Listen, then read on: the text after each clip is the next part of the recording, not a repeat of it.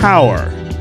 What does it mean to be powerful, to have power? In America, we praise people we perceive as powerful. Powerful people in America are often people who have money or influence or both. So, what happens to people who feel like they have neither?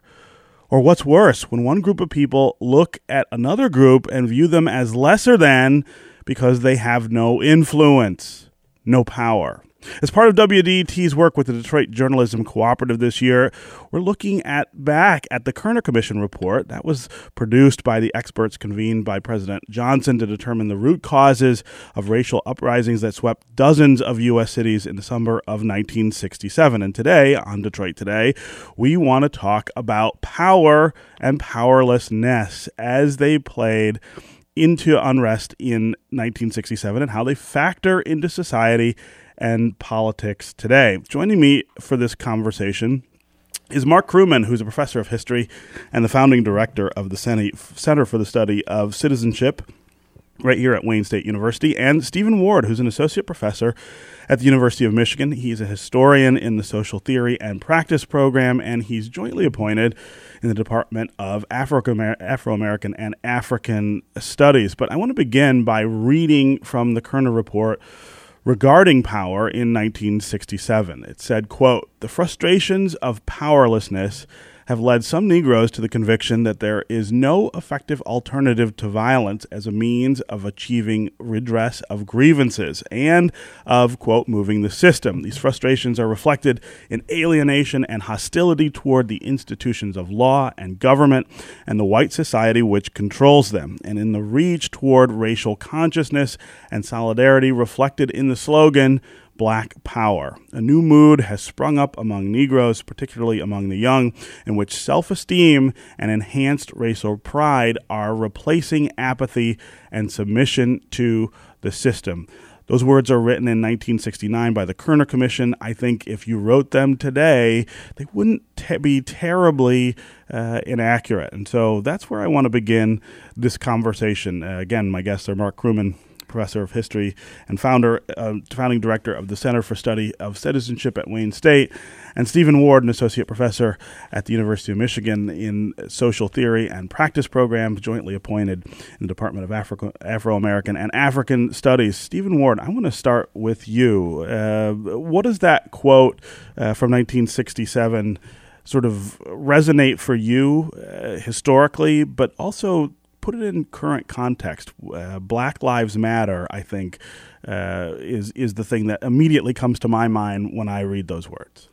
There are a few things in that in that statement that you read um, that signal the, the context in which it was written, in which all this was taking place. That uh, concern with violence, the reference to the sentiments um, and the energies of young black people, and reference to black power so we, we need to take those um, at hand and really understand those to understand what was being said then in the context, and then allow that for, to be a basis for thinking about those were those sentiments uh, today. And, and I would be um, cautious about trying to draw uh, too direct of a line. Right. It's um, 50 years different. Exactly. It's 50 Lots years. of things are not the same. Absolutely. Yeah.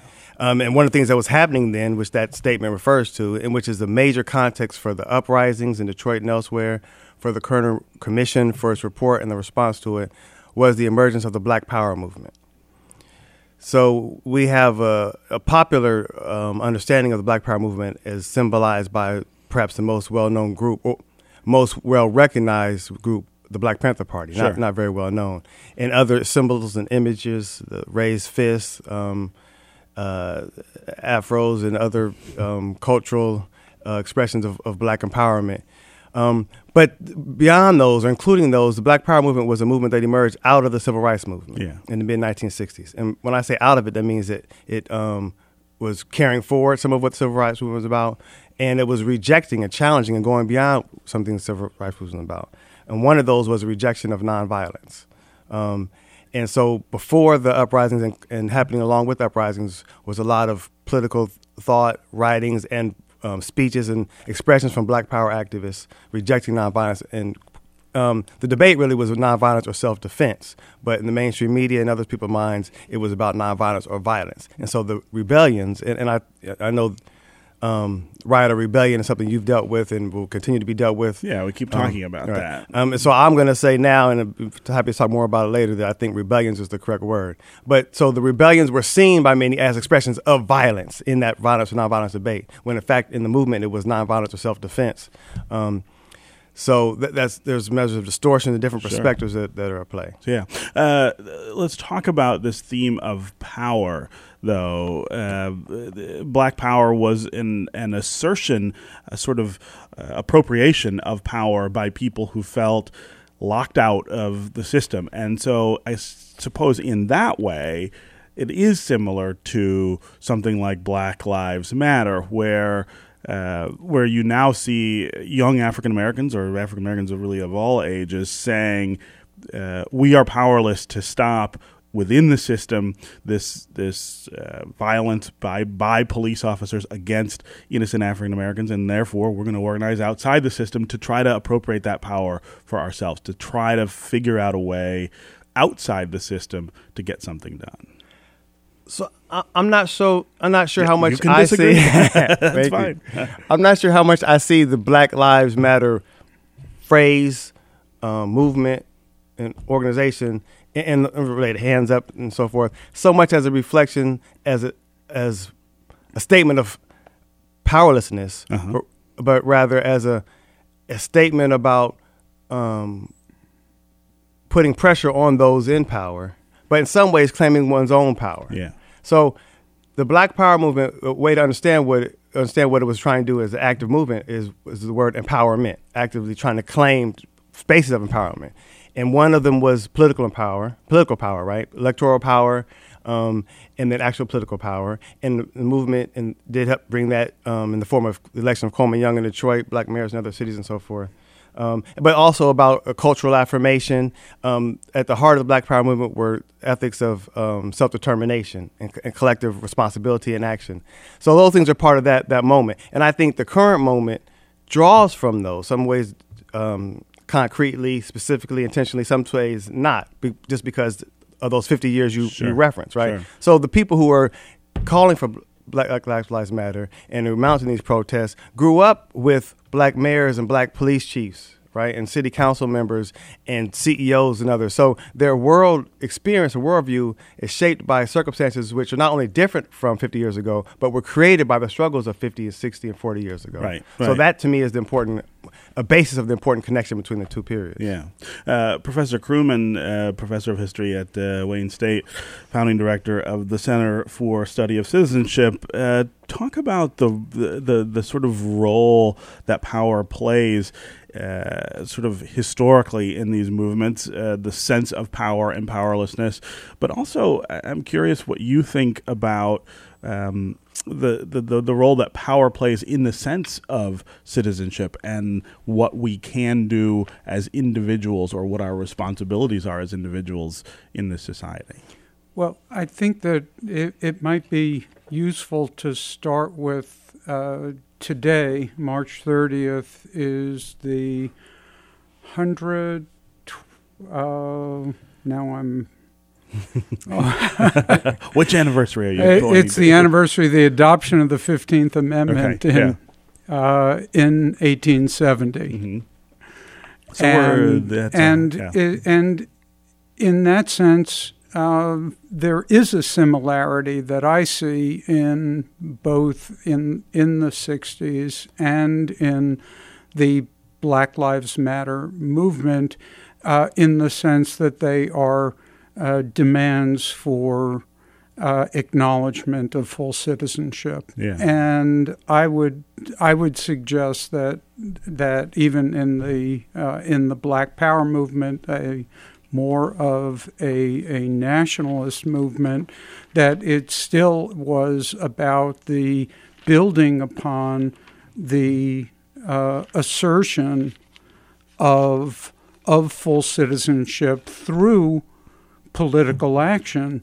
I think it's important to uh, to place the uprisings in the context of the Voting Rights Act. Sure, uh, because it's about, while there may be a sense of powerlessness, it may in fact have been heightened by the possibilities that were offered or seemed to be offered by the Voting Rights Act and by political power. So I think that that's where Yeah. uh, that we need to get at that juxtaposition if we're going to explain the uh, the uprisings as well. Uh, and do you do you get a sense that people today have a greater sense of the effectiveness of that voting power than than they did before, or do they have less of a sense of the effectiveness of that voting power? I mean, we see sort of conflicting messages about how important it is to vote, how effective it can be uh, at making change. Do, do we think differently about that now than we did 50 years ago or 146 years ago? I I don't know that. I, I think that in the end, voting rights have always been viewed, at least since the uh, era right before the Civil War, as uh, in some ways the crucial right, the right that underlay the rest and that would be used to uh, protect the rest of, of one's rights Yeah. and and the mark of, of full citizenship. And I mean that was Frederick Douglass's argument for the for voting rights immediately after the Civil War. Yeah, yeah. And so I, I think that it goes in and out. There is often a sense of of detachment that and apathy and alienation. And you can uh, can see that in the withdrawal from voting, not just of minorities, but uh, we've seen a reemergence of uneducated, uh, blue collar, white middle aged men uh, returning to uh, political action. So I think that voting. And, and look at the reaction to the, the Trump campaign. Major efforts on the part of Muslim communities Sure. and Hispanic communities to apply for citizenship and to get the right to vote because it's seen as a way of protecting Of themselves. protecting their other rights. right. Yeah. Uh, uh, Stephen Ward, uh, I'm curious about uh, your sense of the role of the sense of black empowerment in the 2016 presidential uh, election cycle. This has been, uh, th- this is sort of an odd uh, and really unique situation where we are coming off of eight years with a black president in in power. Um, in in some ways, I think the question is how does the the the sort of power that put that person in the role, which of course was black and white power together, how does that sort of morph in the post-Obama era uh, to sort of attach itself to to some other person or cause that may uh, that may achieve the things that, that they thought might be achieved with with uh, with the current president. You know, I, I'm not sure. I think I'm not sure in two ways. One, I'm not sure that I have the you know a, a good sense of all the ways, all the different components of that that pretty large question. Um, you know, Marc actually may have more um, more direct thoughts on it. Yeah. Um, but I, we're laughing because he he shot a look at me. Um, but I'm also not sure because I think it's it's a matter of we will see. Well, it's being played out, and we'll, you know, so it's kind of hard. It seems to me to to um, predict, and, and it, it it may very well play out in ways that we can't really anticipate or that we wouldn't be looking for. Yeah. Um, I'll say I agree with with Marc's point about um, the Voting Rights Act, and I would say other things as part of the mid '60s context, Yeah.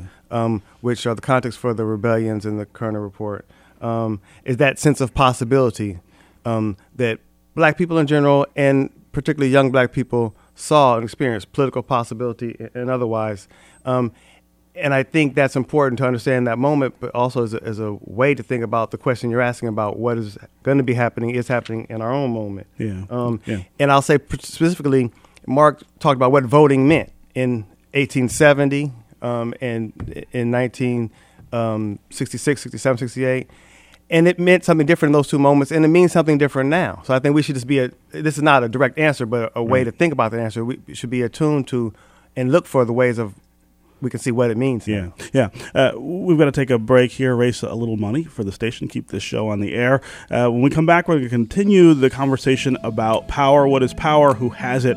Who has lost it? And how does power affect our lives and political tension in America today? And we want to take your calls 313 577 1019. That's 313 577 1019. We'll be right back on Detroit Today.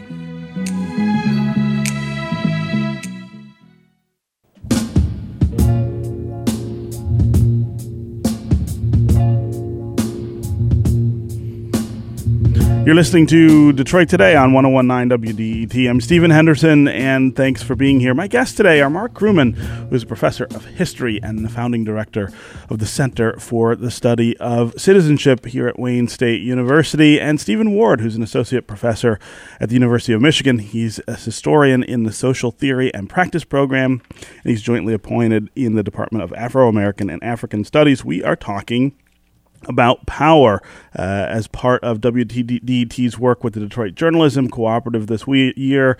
We're looking back at the Kerner Commission report issued in 1967 after uprisings around the country about uh, power and powerlessness and how they played into that unrest. Uh, give us a call if you want to join the conversation. What do you think power is? Who do you think is powerful? Uh, who do you think has lost power? Do you believe that some people are losing power here in America? And how does power affect our lives and political tensions in America? 313 577 1019 to join that conversation. That's 313 577 1019. Professor Kruman, I'm going to start with uh, you this segment and uh, ask you the same question that I was asking uh, Stephen before about the, the power in the context of this particular presidential election. Uh, the people who feel uh, like they are losing it, it seems like, are defining the polls on either end of the spectrum. Uh, supporters of Donald Trump. I think would say that they have lost uh, power in in the sense of uh, the ability to control their economic destinies. Bernie Sanders supporters might say something very similar. Uh, that seems to be a very common theme. I think that there that this sense of powerlessness, a sense of growing, a, a reality of growing economic inequality, I think has uh, has fed into um, support for both of those uh, candidates. I think the Sanders phenomena, though, in in certain ways, is uh, drawing on a a very different demographic Yeah. uh, with uh, people who, in fact, have often not been hurt by uh, inequality, young folks, and also uh, affluent uh, uh, white liberals. Uh-huh. So I, I think that uh, that in fact, and and what Donald Trump is doing is appealing to voters or people who are often had abandoned the system to reassert their authority, uh, which often, and I think it, it's important to point out in the context, uh, often with uh, all sorts of not just innuendo but direct statements Yeah. that are racist. Yeah, yeah. No, I mean it's it is a sort of nativist populist message that that he's uh, endorsing, and that's who that's who he's attracting. Uh, the sort of scapegoating that goes on there is really remarkable. but more than racist. I, I think that there. I'm more than nativist. I would I would include racist as well. Racist and the and if sure. you look at at Afri- the treatment of African American protesters in at Trump rallies, I think that that race is. Uh, is a crucial phenomenon because Trump often discar- describes the protester, no matter what the protester looked like, as big and threatening. Yes, right. Yeah, no, there's that sort of uh, imagery that, that gets invoked uh, a lot there. Uh, Stephen Ward, I, I want to go back to uh, 1967 and the Kerner Commission report. Uh, you were we were talking during the break about the sort of end of that report and a forecast uh, that it, that it that it embraced. Um, talk about what that you feel like that forecast means fifty years later. Okay. Um, first, I'll say quickly we can add to the uh, Trump campaign, uh, particularly sexist. yeah, right. No um, kidding. right, especially today. After today is uh, after his campaign manager is facing, uh, you know, criminal charges for assaulting uh, right. a woman. I mean, I think that sort of epitomizes the kind of rhetoric and and uh, ideas that have come out of that campaign. Yeah. So the um, the report so we think of it as experts, right? And it was it's paneled as a group of experts. But if um, if we look at who was on the the uh, commission and and the various subcommittees which which advised it, um, the experts were mostly from the, the, elite of American society, whether political elite, economic elite, and so forth. Um, so there's a particular perspective and angle of vision, I say, from which they're approaching, um, and we can see that I think in the perhaps the most famous statement um, that is re- restated, re- articulated from the report. It's actually in the beginning. It states one of the conclusions. It's in the summary of report of the report, which is in the beginning of the publication. Uh, and it, it says, "This is our basic conclusion. Our nation is moving toward two societies: one black, one white, separate and unequal." And I emphasize, I tried to un- emphasize moving because if we think, and that, that statement has been accepted as um, clear-eyed, sober, penetrating assessment of what's happening then, and a, a, way to measure to what extent we have we have achieved what the Kerner commission called for. Right. Um, but there's something under there which we should take cognizance of. In 1967, 68, why would they say we're moving?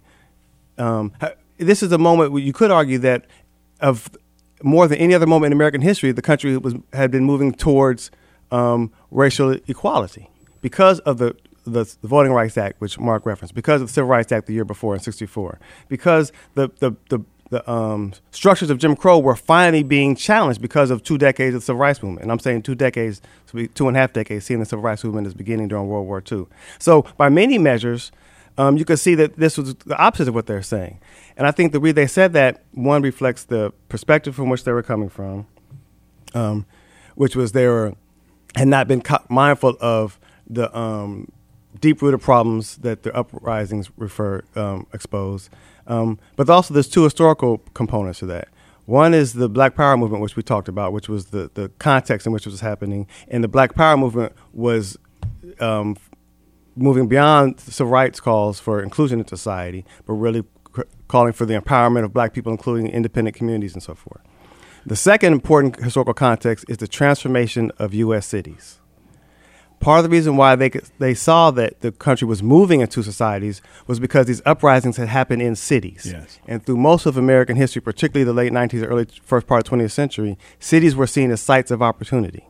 This is where people came to realize the proverbial American dream. And the uprisings were showing that to be a lie. Yeah. Showing, exposing that for As, for African Americans in particular. Yes, that, that, these this was not paying off in the way that it had for for other groups. Exactly, and so that's why they could say now we're really coming to something that which we did not didn't think that we would that we could see, um, and that has re- important um, ramifications for our understanding what has happened in the 50 years since because American cities have transformed quite a bit. Yeah.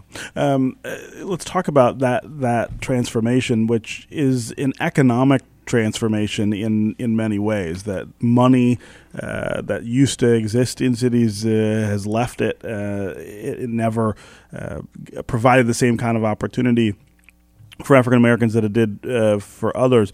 But in general, that sort of economic sense of power and powerlessness has, I think, come to define us a little more 50 years later than it even did uh, in 1967. Professor Kruman? Well, I think that the the rising economic inequality, which has always been a fact of life for African Americans, uh, increasingly has had an impact on uh, on especially white men. Yeah, and and the lack of movement in real wages, the growing disparity of wealth, uh, becomes a uh, a marker that the system that we can't win. Yeah. Uh, the other part that I, I think is uh, is important in, in terms of powerlessness is the uh, the mass incarceration of African American men, uh, which uh, Stephen would be better to talk about its its origins than than I, but it, there clearly aspects of the implementation and enforcement of law, the enactment of laws that were racially disparate. So I think that, and if you talk about powerlessness, right. uh, there, it, it becomes embodied in, in that in, in that world. Yeah. Um, this is Detroit Today on 1019 WDET. I'm Stephen Henderson. My guests are Marc Kruman, who's a professor of history and the founding director of the Center for the Study of Citizenship at Wayne State University. Uh, I should also say that uh, that Center's annual conference is Thursday, March 31st at 8 a.m. Uh, and the th- theme this year is gender, sexuality, and citizenship. Um, I'm also joined by Stephen Ward, who's an associate professor at the University of Michigan. He's an historian in the social theory and practice program and has a joint appointment in the Department of Afro American and African Studies. I should also say that Stephen Ward uh, is uh, the director of the semester in Detroit uh, program, which brings University of Michigan students down to Detroit to work in nonprofits and all kinds of other really interesting things uh, each year. We are talking about power uh, who has power, who doesn't, who has gained power, who has lost it. Uh, we're talking about it in the context of the Kerner Commission report from 1967, issued after uprisings in several cities around uh, the country. Let's go to the phones here. Uh, and if you want to join the conversation, give us a call 313 577 1019. That's 313 577 1019. Richard in Bloomfield Hills, welcome to Detroit Today. Hey, uh, good morning. Uh-huh. I've listened to the show, and one of the things that I haven't heard discussed is the impact on individual power of the Citizens United decision by the Supreme Court. Um, I'd like to hear you guys discuss that. Yeah. Uh, Richard, thank you very much uh, for calling and, and bringing that up. Professor Kruman, I'll start with you. Does Citizens United, which uh, of course empowers corporations uh, in the electoral context, uh, gives them more ability to to send money to candidates, is, is the correlating uh, sort of dynamic a loss of individual power? I think that it certainly has contributed to a a, a sense that uh, that one has no power, that corporate interests are expressing expressing themselves through the uh, amounts of money that they're giving to candidates and uh, political action committees. And I think that one of the interesting aspects of the Trump campaign is that it, it, it was about, in certain ways, empowering people who sat outside of that donor class that was especially important in the Republican Party, but also important in the in the Democratic Party yeah. as well. Well, I mean that's one of the things you see Donald Trump and Bernie Sanders saying simultaneously is that the system is rigged by big donors, and that I, if uh, if I'm elected, will tilt against uh, that. And in some ways, they both are operating outside that system, uh, not accepting big corporate donations. Uh, uh, Trump is is self financed. Uh, Bernie Sanders has sort of eschewed corporate um, con- contributions. Um, but that's one of the things that sort of brings their voters together in a in a way, right? Well, there's there is that sense that they're the every every small donation to Sanders uh, will help make another step toward what he calls a, a, a political revolution that yeah. will uh, overturn corporate power and uh, will lead to uh, genuine change. I think that the uh, there were a lot of predictions of Citizens United that it was not going to have a huge effect because businesses presumably uh, had customers who were yeah. liberal, centrist, and conservative. Right. In fact, though, uh, it appears as if the uh, the amount of, of business money going into uh, into politics without transparency yeah, uh, which is, I think is one of the greatest problems yeah. is the absence of transparency in yeah. all of this. Yeah. All right, we're going to take another quick break. When we come back, we're going to conclude our conversation about power. Uh, stay with us on Detroit Today. Stay on the phones 313 577 1019. Talk to us about who's powerful, who's not. And again, go to WDET.org and help us keep this program and others like it on the air. We'll be back on Detroit Today.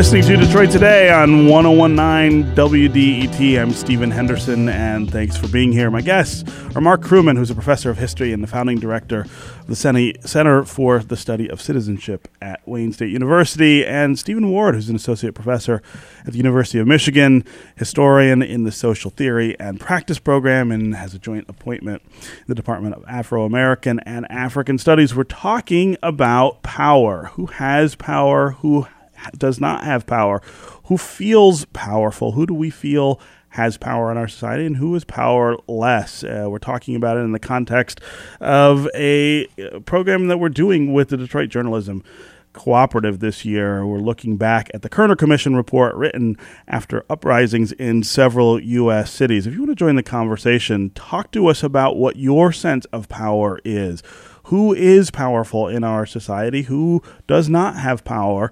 Uh, have we seen shifts in who is powerful and who is not in our society? 313 577 1019. That's 313 577 1019 to join that conversation. I want to uh, talk really quickly here about the difference between uh, equality and equity and how that difference plays out in who feels powerful. Uh, I think that's a, a, a, sort of interesting concept in all of this, uh, and, and, one of the, the narratives that, that sort of rears its head, particularly uh, in an economic sense, is what's fairness uh, and what's uh, sort of equal, uh, and are those two things in, in conflict? Professor Ward, I'm going to start with you. So the equality has a has a um, a deep history, right? It's used in a lot of ways and contexts. Um, racial equality is perhaps the most um, familiar, but but others as well. Um, and, and, within the context of social movements, e- equity seems to me doesn't have quite the same uh, familiarity. It's sort of a weaker word, right? It, right, right. It has it doesn't present itself with such so much you know power in behind, which me, to, makes it kind of hard to see how they um, we should see them as relating to each other. Uh, but a way that I would suggest we think about that is is to think of what we mean by power, because um, we've been talking about power in the more, more familiar and formal ways of electoral power, um, and we probably I don't know if we've specifically stated it, but we've been thinking about in terms of um, the standard way we think about power of, of power to to exercise control over um, or disperse or dispense of resources, political resources, economic resources. But there are other ways we could think about power, and particularly in our own 21st century um, environment.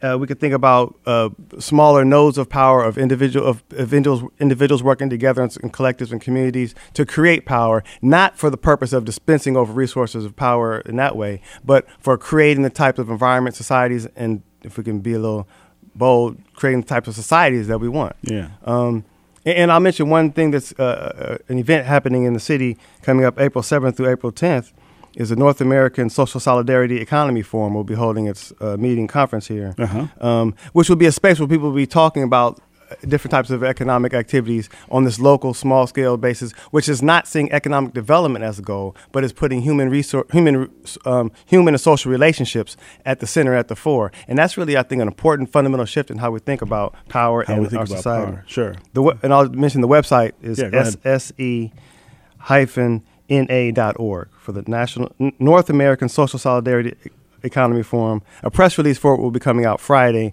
but you can go to the website SSE na.org. Okay. Uh, I also want to welcome uh, WDET Sandra Swoboda to this studio. Uh, she's here to talk about some charts online that we'll have at WDET.org that explain this topic through her series, Detroit by the Number. Sandra, welcome to the show. Thank you, Stephen. All right. So, what, what will the listeners learn uh, if they go to the website? Well, we wanted to you, find one data point to measure power, and the thing that we settled on was African American representation in the state legislature. It's part of our Detroit by the Numbers series, and we wanted to look at whether the percentage of African American representatives and state senators matched the percentage of the African American population in Michigan. Right. So we've got these charts. They're at WDET.org. I also just tweeted them, and they're on WDET's Facebook page, so people can take a look. And what what are we finding when we look at that at that number? Well, Stephen, I should make everybody go to the right. pages. You don't want to. You don't want to spill it. I'm But gonna- we are- let me let me take a guess. I'm Uh, kidding. the numbers don't match. Actually, you'd be surprised. Yeah. It's not. They're not terribly terrible, off. yeah. Um, I, you know, I can say going back, we're talking. You know, what's changed since 1967, and we have definitely seen an increase in the number and percentage of African American representatives Office and holders, sure. office holders in the House. And again, we're looking at the state legislature here. We could break this down along any political level and uh, several dimensions. But in 1961, there were zero state senators who were African American. The House actually had a few. Uh, we went to a high uh, in the early 2000s after a dip in the 90s. There was kind of a steady increase and then a dip and then uh, a rise again. So we're not quite at the high now. The, the problem when we say the percentage changes, it's one seat sometimes that makes a difference. Sure. And um, so it, it's I got you know I we're not supposed to you know have opinions on our coverage here, but I will say I was a little surprised that it matched as closely as it did. But the charts online let you look at the session, um, the population. Uh, they're kind of fun to click around and they and they move, and you can look at from session to session and year to year. Yeah, yeah. Well, uh, we only have about uh, 45 seconds left, and I won't get us into this conversation, but maybe for another time.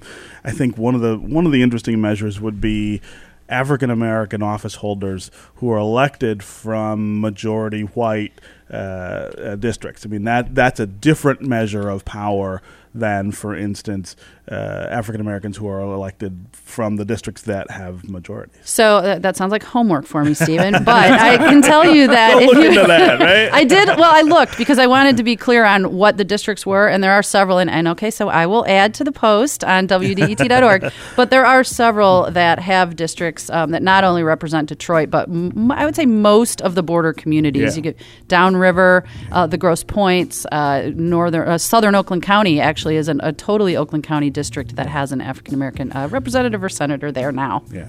All right. Uh, Sandra Swoboda, Detroit by the Numbers, thanks for coming in and uh, pointing us to the website for that information. Thank you. Uh, and I want to thank Marc Kruman and Stephen Ward. Marc is a professor of history at Wayne State. Stephen Ward is associate professor in the social theory and practice program at uh, U of M. Thank you guys both for being here on Detroit Today. Thank you. All right. Thank you. We'll be back tomorrow. I hope you will too. This is 1019 WDT Detroit, Wayne State's public radio station.